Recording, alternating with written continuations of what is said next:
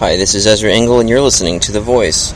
Reading 2nd Chronicles chapter 8 for Saturday, August 16th. At the end of twenty years, during which Solomon built the temple of the Lord and his own palace, Solomon rebuilt the villages that Hiram had given him, and settled Israelites in them. Solomon then went to Hamath Zobah and captured it. He also built up Tadmor in the desert, and all the store cities he had built in Hamath. He rebuilt Upper Beth Horon and Lower Beth Horon as fortified cities, with walls and gates and bars, as well as Baalath, and all his store cities, and all the cities for his chariots and for his horses, whatever he desired to build in Jerusalem, in Lebanon, and throughout all the territory he ruled. All the people left from the Hittites, Amorites, Perizzites, Hivites, and Jebusites.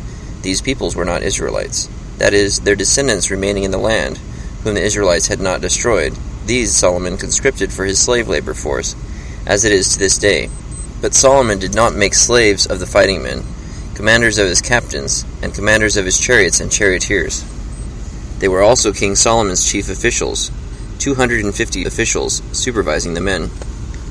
Solomon brought Pharaoh's daughter up from the city of David to the palace he had built for her, for he said, My wife must not live in the palace of David, king of Israel, because the places the ark of the Lord has entered are holy.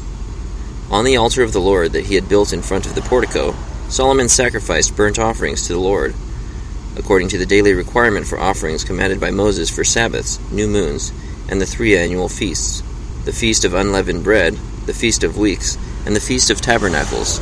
In keeping with the ordinance of his father David, he appointed the divisions of the priests for their duties, and the Levites to lead the praise and to assist the priests according to each day's requirement. He also appointed the gatekeepers by divisions for the various gates, because this was what David, the man of God, had ordered. They did not deviate from the king's commands to the priests or to the Levites in any matter, including that of the treasuries. All Solomon's work was carried out from the day the foundation of the temple of the Lord was laid until its completion. So the temple of the Lord was finished.